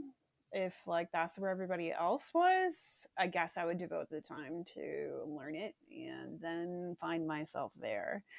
I mean, the what Alex said, or, or was it no? Yeah, whoever one of you guys said it. Uh, I ride Zwift to like I don't know. I don't do it for the gamification factor. I do it more for the actual workout and the challenge and like the I don't know. I mean, I was staring at the wall on the trainer like a lot of other people for years and I mean, it's just I'm still going to train on a trainer, but I don't think I necessarily need to be in a video game and ride around and try to unlock treasure, treasure chests or something like that. And I don't need steering, but I mean, everybody's different. So, yeah, some additional things could perhaps be added as long as it doesn't mess up the core features that I'm looking for. I guess on that, just I, I, I guess there's just not been that experimentation, right? Because the way you talk about it is like it's a it's it, um it's a, a boolean query. It's like this Yeah. or that, and it shouldn't be that. It should be like it should be like this or that and this or that and this or that. Like it should be we should be trying out different things and seeing what works. You know, like so the the testing which Zwift is doing in the Club Jarvis club um is good. So the I mean they're doing the they tested the boost thing and they tested this sights and sounds tour where you ride around with no um HUD, so no heads up display or anything. You're just you're just riding and listening to bird Hmm. song or whatever. Um and helicopters. Um but like Yeah. you're like, why aren't you testing more stuff? You know what I mean? Like it should be it's a great proving ground. You should be testing all these other different things, like like the labs test. The last labs test we did was with the um, neutral start, which I think from the guys that tried it was fairly pointless. And it's like, okay, you know, you do this one thing, and then it it it, it was a complete, it was a pointless exercise. I think in the end, and that's it. Like, why is it that we're not trying loads of different things and everyone can jump in and you I mean, it's just basically it's just data collection, um, and you shouldn't and if you shouldn't as cloud is saying you shouldn't have to go like is it going to be this thing or is it this thing? Like you know like racing with steering for example it shouldn't be like oh we're only going to now do racing with steering. You should be like let's try out some races with steering. Let's see how it works. If it sucks it sucks. We won't do it anymore we'll wait and we'll we'll change it and we'll figure out a way that it does work like at the moment everything is just one way and we're so used to doing it that one way that if something else comes along, so like Cloud is thinking like of GTA, all right, you might have to steer, or it's I don't know, you know, there's cars. I don't want to do that, and like I totally get that, but like you know, it's the same. Like you could be doing some of this stuff in Zwift already. Like let's try out these different modes and methods and see what works and what do people actually like. And also the flip side, which I keep talking about, is like what's interesting to watch. I would watch that too. And that's the bit where we always keep missing because e e racing is only ever going to be good if people want to watch it. I don't think it. anyone's gonna want to watch my stream while I'm crashing into a car and like yelling curse words because I just crashed into a car. Uh, I sorry, I'm putting my hands up. I I want. I would watch that. Like, Yeah.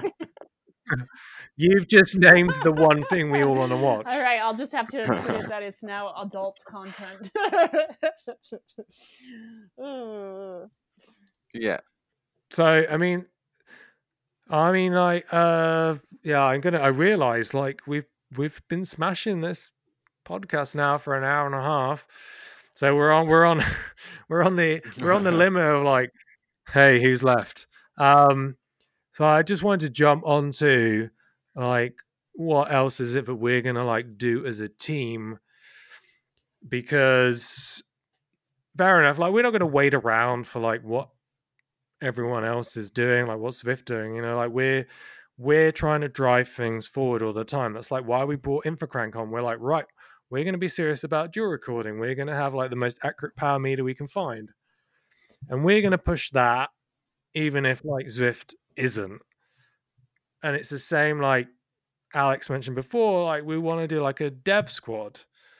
And the reason why we want to do that is because like we are limited because of how we're set up as a team, how many riders we can actually have. But then also tied to that is like thinking about the future, like how can we bring in younger talent into e-racing and how can we like educate them about what we already know and like build it out like that. And I think that's um for us, I think that's a really interesting area. It's one thing which we can with the freedom to do ourselves without being limited by any platform or any racing limitation or whatever. Um, and we can we can grow it quite you know, relatively quickly, and we can offer people this opportunity to race, like in proams, for example, which they might not get the opportunity to do otherwise. Um, and for me, it's well, it's super interesting area to kind of be involved in. And I think, you know, okay, we already have Aiden, like he was the early signing, and uh, lots of other um, young, mainly guys, have messaged me saying, "Hey, how can I be in this development squad?"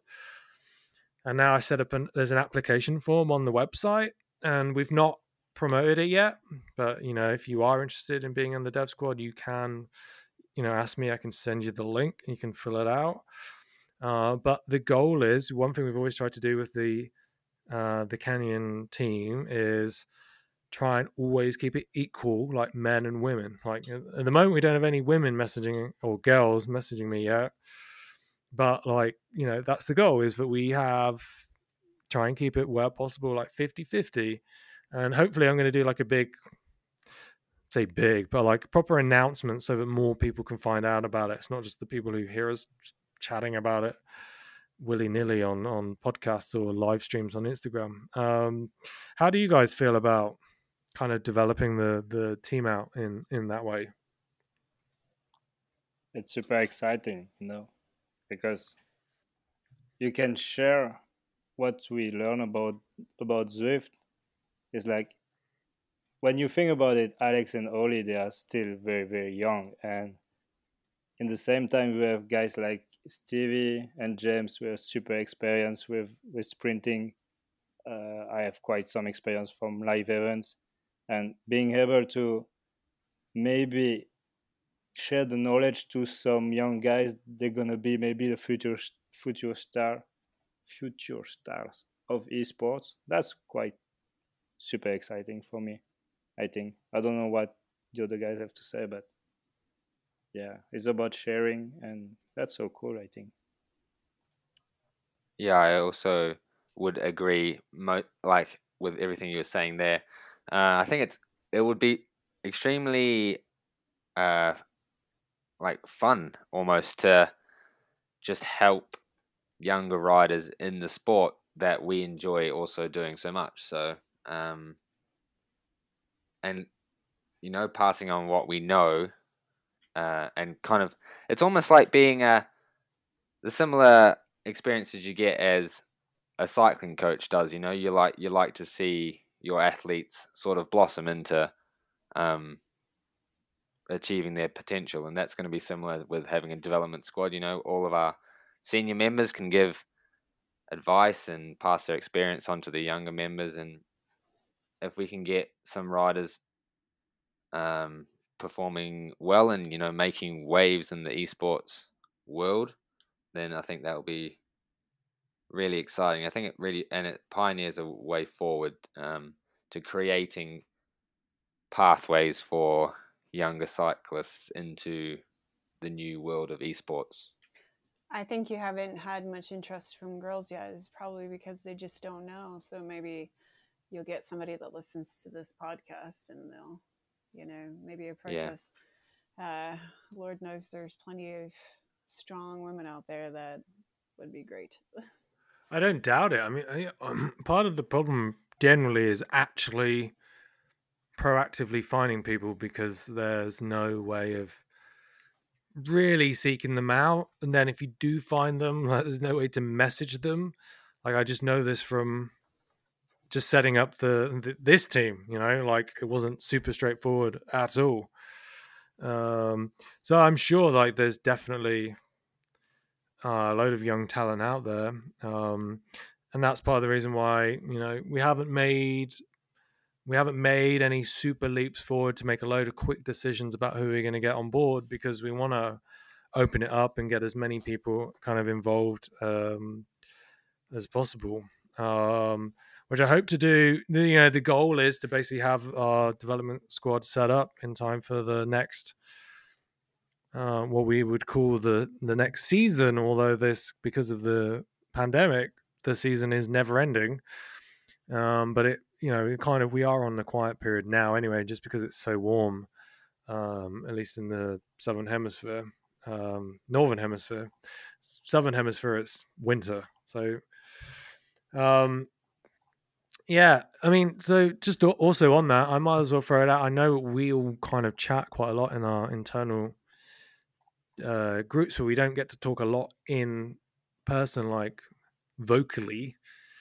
I mean, what what else do you think like we could be doing as a as a team? Like, uh, I know it's difficult. Like we are still. I know everyone looks to us as like, oh, you're the, you're the top guys, but like at the end of the day, we're still like we're still small. We're still learning. There's still lots of stuff for us to do. Like, but you know, what else do you think like we could we could do? Like, not necessarily instantly, but like, what else is there for us to kind of do? Does do any of you guys have any like other like thoughts for that? Do you think like throwing out? So like, I think the dev squad's a huge thing for us to kind of do and invest our time in. Um, is- you know, what else do you think like we could we could be focusing on? Uh, I think, I think, uh, obviously, Im- improving. You can always improve uh, presence in any environment. So whether that be social media or uh, live streaming and stuff like that. I know with myself, obviously, I haven't started the live streaming at the moment due to Wi-Fi sort of restrictions, but we're working on that. Shouldn't be too far away. Um, but yeah, Hmm. I think there's always room for improvement in those in those um, aspects. Yeah, true. Also, also, yeah, with the development team and maybe doing like something more open to everyone, like kind of race school. So give sharing the knowledge to to people who just want to to improve their experience on on Zwift racing. That would that could Yeah. be fun. I remember when I did the ride with uh, for CeramicSpeed, the the people who ask question is was mostly about how to position yourself in the in a race and what to how to do things and stuff like this. So yeah, maybe maybe it's something to to try and more than just doing workouts, just talking, doing group ride and talking about racing and with people is I think could be really nice. Well, I was leading that uh, piece of cake ride with Claudia for the last month, and uh, That's good because your name's Claudia as well, so it worked perfectly. yeah, you know, uh, the biggest ride there is over 300 girls, just girls only ride that attended. So obviously it was very well attended. I didn't have any sweepers, and for the most part, uh, we all stuck together. At least 100 of us did. And uh, you know, there's always those flyers now that there's no fence, but. Um, yeah, every single group ride, uh, there's a lot of questions that come through, and it's a ladies only ride, so it's kind of like a safe space for some ladies to ask questions uh, versus like an open ride, uh, because some just kind of don't want to ask guys any of these questions. But yeah, every single ride that I led, and I also did the. Mhm. Um, mm, I'm drawing a blank. Machines for Freedom um, swarm rides last month, and then the month before. So I've been leading rides every Saturday at my 7 a.m. Uh, for the last three months. And every single ride I always asked, uh, as a level 50 Zwifter and an almost OG racer, what questions do you have for me? And you'd be surprised at the vast, uh, like all over the topics, uh, things related to Zwift, uh, from what to wear to how to win a Zwift race to uh, just even what bike do I ride so it's it's definitely interesting i think the community definitely needs perhaps more people like that not saying uh, that i'm a great ride lead but um, i think just people need to be more approachable. I get people that message me uh, often about random questions and i always answer them. So if anybody has any random questions i'm happy to answer them. I mean, that's a really good point in that um, I would say, generally speaking, professional bike racers are fairly unapproachable.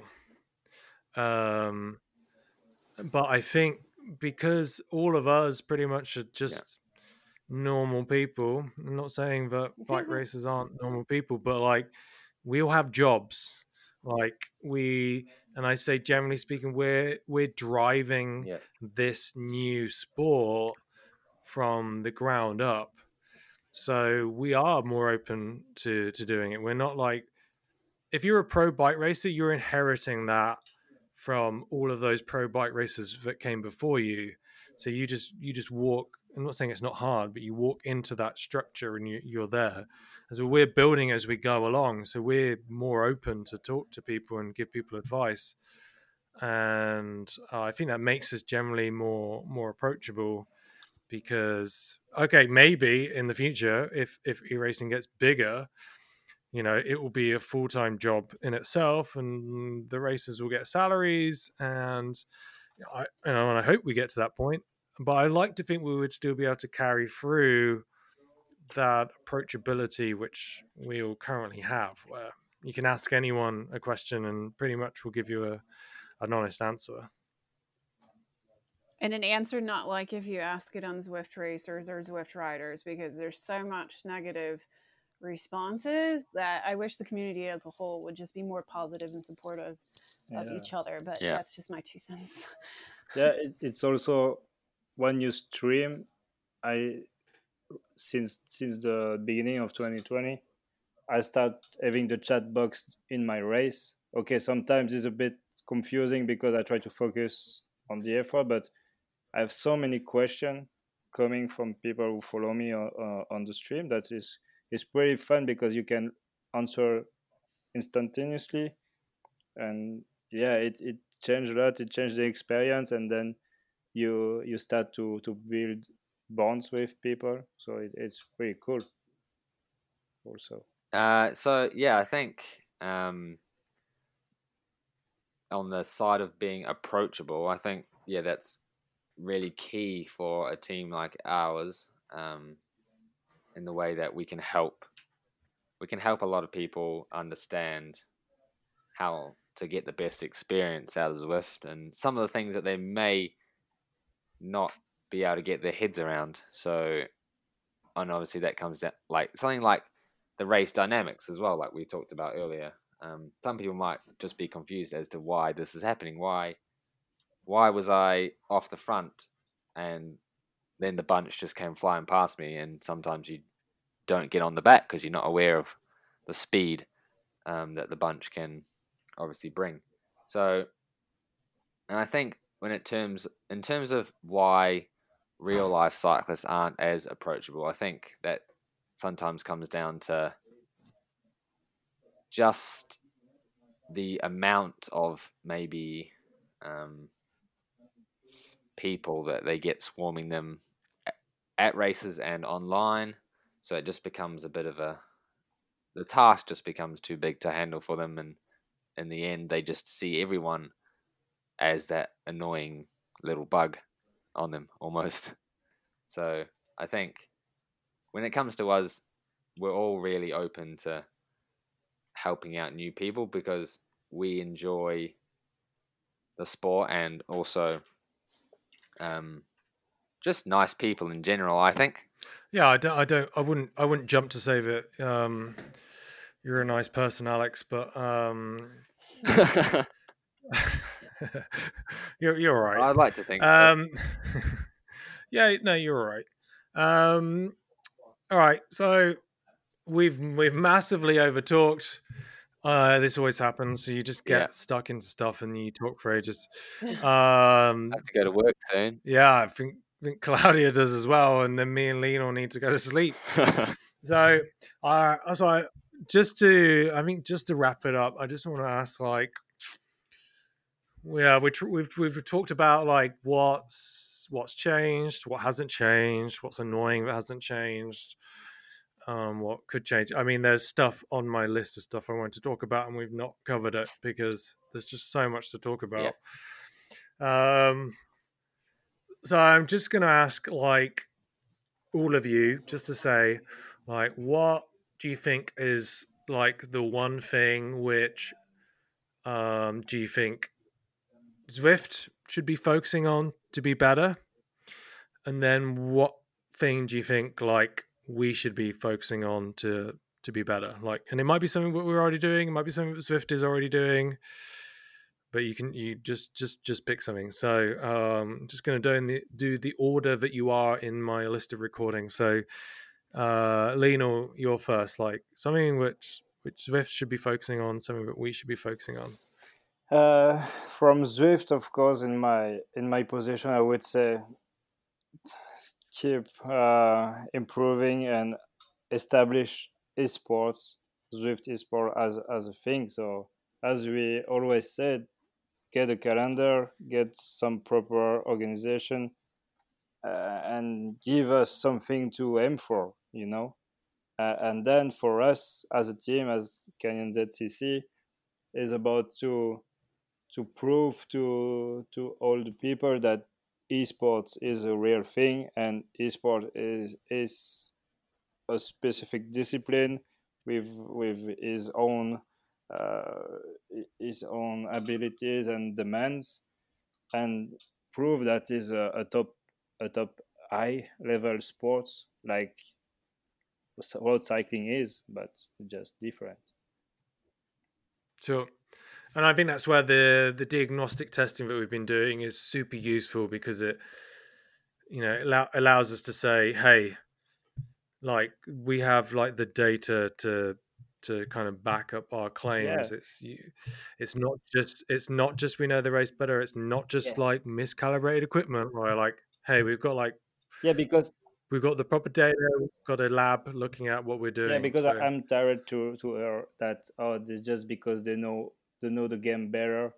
No, it's just because we are we train for that and we are ready to for the physical aspect of the game. It's not only knowledge it's also that we are we are strong enough to to compete with any pro riders from the road that's Yeah. it point Yeah. period Yeah, and I hope I hope other people will follow our lead on that front and uh, also look at doing some of similar, you know, testing, uh, because you know we we have a problem. It's not a problem.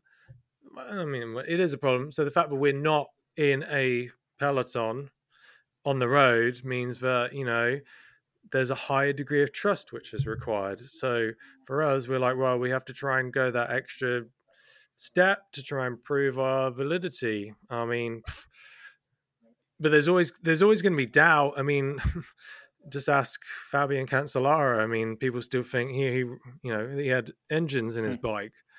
Um, so you know, it's not like the the the people are just going to. Just because like oh you're racing on the road that means you're definitely legitimate like there's plenty of people who did that and then they were just like no no no he's got an engine it's not possible look how his wheel spins so you know we're we're always going to be fine against that. I just think that's normal. But the more we can do on that front, uh, the better. And I think the testing that we've done is a is a good step forwards. Uh, right, Alex. So something for us and something for Zwift. So I think uh, for Zwift, obviously, they a big thing to focus on is racing dynamic, as we discussed earlier. So I think they just have to be more willing to test things more regularly. So basically, how the bunch moves, all the physics, the speed in general of riders, how they pass through other riders, maybe. Um, cornering aspects, all of all of all of the above, um, and then thinking about how that ties into improving the experience of the viewer and um, what's going to be best for creating overall viewing content and how they can improve how many viewers they do have worldwide and maybe um, what sort of platforms as well they could try and um, work with to improve the how I guess the yeah the amount of viewers again and how many people it reaches. And then I think something for us to work on. Well, personally, I would say for our riders, obviously using that Diagnosa results to improve uh, specific ex- aspects of ourselves and how that's going to improve our performances in the Zwift races going further. Obviously, this would be easier if we did have the calendar, like Lionel talked about earlier, and then we can focus on, let's say, there's a hilly race coming up. We can focus on obviously, right, we need to have the best watts per kg possible, or if it's a flat race, then we need to work on anaerobic power and that type of stuff. Um, and then I think another thing we could always work on would be uh, as the team that sort of is looked at as the best and the most professional, I would say. Also, we could work on how we interact with um, our followers and also the other people in the Zwift community. So whether we do more group rides or um, more Q and A's and uh, stuff like that as well. Cool. Yeah. I think we'd love to do more of that stuff. We just, to a degree, we're limited on what we're Yeah. able to do with the platform. Um, I hope that's why I'm hoping like one day um, Zwift will release the clubs. Let's say it's nearly a getting close to being a year late. Mhm. But I'd like to think that the clubs would be something where we could organize that stuff and we could do some of our own rides or even races. Yeah. And that becomes the place that facilitates us to do that stuff. I totally agree. Like the stuff that Claudia's been doing with the, um, you know, being able to just do this women's ride, you know, her piece of cake ride, and like all of the women that join that get to like they during that ride they get to wear our kit. It's like super cool. Like that's a little snippet of like I think what we could offer to to more people. I think also the fact that it's just for women is like super cool. Like and the fact that like you have so many people doing it is awesome. Um, so yeah, hopefully, you know, that's the sort of thing we could do more stuff of. I know there's stuff we're working on, uh, which yeah, we've mentioned some of the stuff, but I don't want to talk about all of it. But like, there is more stuff we're doing to try and get more people involved with the team, but there is always more stuff we could Yeah. do. I mean, and even if Zwift, Zwift clubs doesn't happen, you know, yeah, we could think about how do we do stuff with meetups, for example, or whatever, you know. Um, and I know it's stuff we talked about. A lot of it just comes down to like us trying to find the time to to organize it, especially when we don't have like a calendar of stuff um, that's happening, you know. So anyway, uh, Claudia, like you are the last to go. Ollie and uh, sorry, Alex and Lino Oh have stolen two topics. So you've got to come up with some two belters. Hmm, you mean I can't Which say nobody else thought of. They said. Uh, say, uh, you know, yeah, communication. Like that would be my number one thing that I feel that Zwift needs to improve upon um, eh, exponentially. And I don't know uh, how they could do that. Uh, yeah, they need to perhaps hire just an additional person to handle all that extra communication stuff. I mean, that's my two cents, but. Uh, and I'm pretty sure they're bringing in extra money during this COVID times too, so they should be able to afford a measly salary for one person. But um, that's just my two cents. And then, um, yeah, as a team, That's your second two cents, so you're on four I'm just cents. trying to make the money with all my opinion. Oh wait, blow my money, four cents. I don't know yeah, uh, as a team, I think we just need to continue being transparent about, you know, um, trying to set a good example, which I feel we do a good job at. But there's always, you know, room for improvement, and you know, perhaps seeing more women team, perhaps jump on this transparency train would be nice. Um, perhaps maybe more of them live streaming that might be nice too and i feel like by us leading as a good example of doing all those things perhaps they'll all jump on the bandwagon eventually Sure. I mean, and in a degree, I'd like it'd be cool if there were, you know, especially like on the women's side, like them doing it better than us, so that it forces us to like raise our game. You know, the same way we talk about Zwift, like need some competition. And I'm not saying there's not teams out there giving us competition in the races. Like, I mean, the like on the women's side, the Hino team, obviously, you know, they're arguably the best. crushing it Uh, and we and we've seen some great performances from the USA cycling team when they jumped into some of the races. And there's oh, there's lots of strong women and some of the pros who have jumped in. Um, but the Hino aside, the other like USA Cycling and some of the other pros, they're kind of a bit more flash in the pan. So I'm looking for something a bit more with a bit more longevity. And there's a lot of teams who have been involved for a long time, so it's them who we should be looking to to like try and uh, eat our lunch, you know. So Mm. hope so, hope so, you know. Uh, cool. All right, so we are we've got 30 seconds before we hit the two hour mark. Um, there you go. You've, you've got buy one get one free basically with this podcast. Um, so I just want to thank you guys for joining. It was great to chat to you. Um, hopefully we'll do this again soon. Maybe we'll even make it the correct length of time, which we originally projected. Doubtful. Um, anyway, thanks a lot uh, for, for joining. It's great chatting with you, getting your thoughts on everything. Chat soon. bye Cheers. See ya. Alex, you've got to say, we'll do. Will do. Yes. All right. Cue the drum and bass track.